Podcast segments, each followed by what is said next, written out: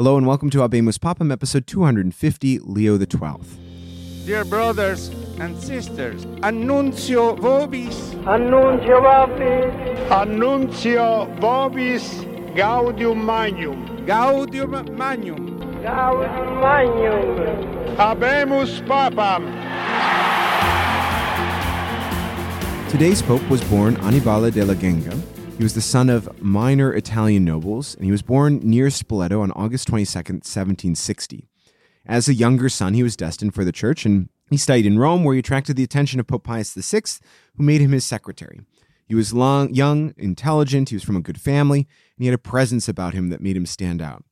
He was also quite handsome, which attracted the attention of the ladies, and there are persistent rumors in the historical record, none of them confirmed, that he might not have lived a particularly chaste life as a young man. He was also a great sportsman and loved hunting, something he did all the way till his deathbed. Now, the Pope assisted his rise. He was named a canon of St. Peter's, and they named an archbishop and nuncio to Cologne in Germany. And this was a particularly busy time to be in the Secretariat of State as a nuncio, and most of his important work centered around the negotiations at the time of Napoleon in the aftermath of Na- the Napoleonic Wars. In this, he disagreed greatly with Cardinal Consalvi, if you remember, the Secretary of State to Pope Pius VII, who we heard a lot about last episode. Archbishop Genga wanted a strict return to the past. Cardinal Consalvi thought we can't possibly do that. We have to try and understand how things have gone in the present.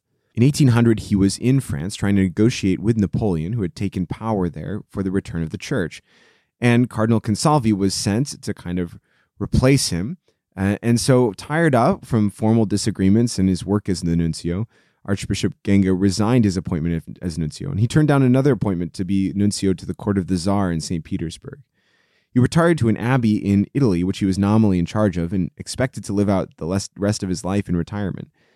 His health wasn't great, and his disagreements with Cardinal Consalvi were just a little too much. But in 1808, he was sent on a mission to negotiate with Napoleon in France, and then in 1814, he was sent to the new French king, Louis XVIII, to negotiate how the church would return to French society after the fall of Napoleon. Now, his original brief was trying to get things back to the way they were, including the return of the papal control over Avignon and other territories in the south of France. But Cardinal Consalvi intervened directly himself. A while after Archbishop Genga hit the road, Cardinal Consalvi himself rushed to Paris, and he arrived there just four days after Archbishop Genga did, relieving him of his duties and negotiating directly on behalf of the Pope.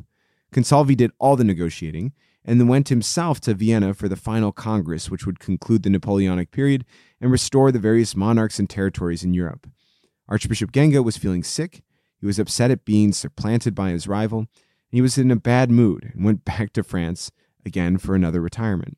Now, perhaps because Pope Pius VII felt sorry for him, because in March of 1816 he named Della Genga a cardinal and assigned him to be the Archbishop of Senigallia.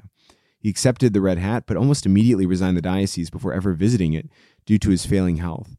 He instead worked in Rome in various capacities, and he tried to reform the morals and make the city itself a truly holy city. Which brings us to 1823 and the death of Pope Pius VII.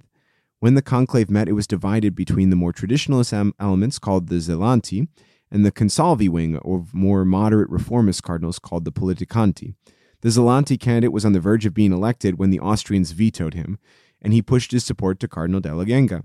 The cardinal was reported to have said, You have elected a corpse due to his poor health, but he accepted the election and took the name Pope Leo XII. Now, one of the first pieces of business for the new pope was to replace his rival, Cardinal Consalvi, who he kind of shunted off to be the prefect for the Congregation for the Doctrine of the Faith, and he replaced him with a Cardinal Secretary of State who was more to his own liking.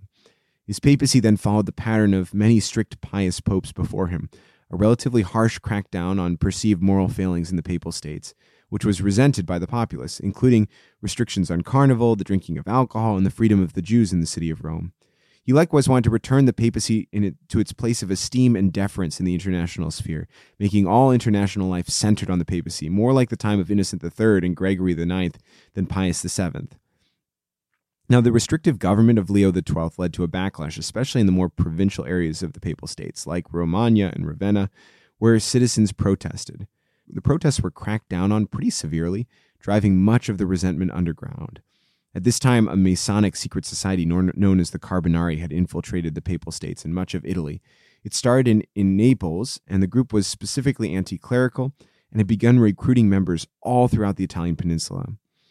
And we'll hear more about them in the future, but this kind of harsh crackdown that we're hearing about from Leo XII didn't help uh, the, the growth of these secret societies. Leo XII's chief of pre- police cracked down strictly in Rome itself as well in preparation for the Jubilee of 1825, which was not a huge success, in part because of the harshness of the police activity.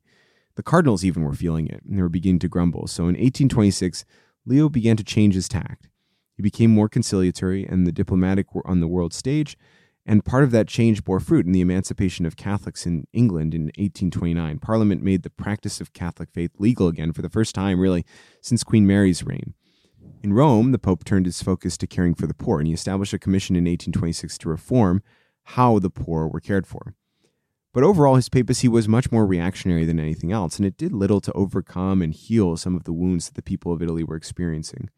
We will see more of this in a couple of episodes and how it was affected by the upheavals that will come in Italy in the middle part of the century.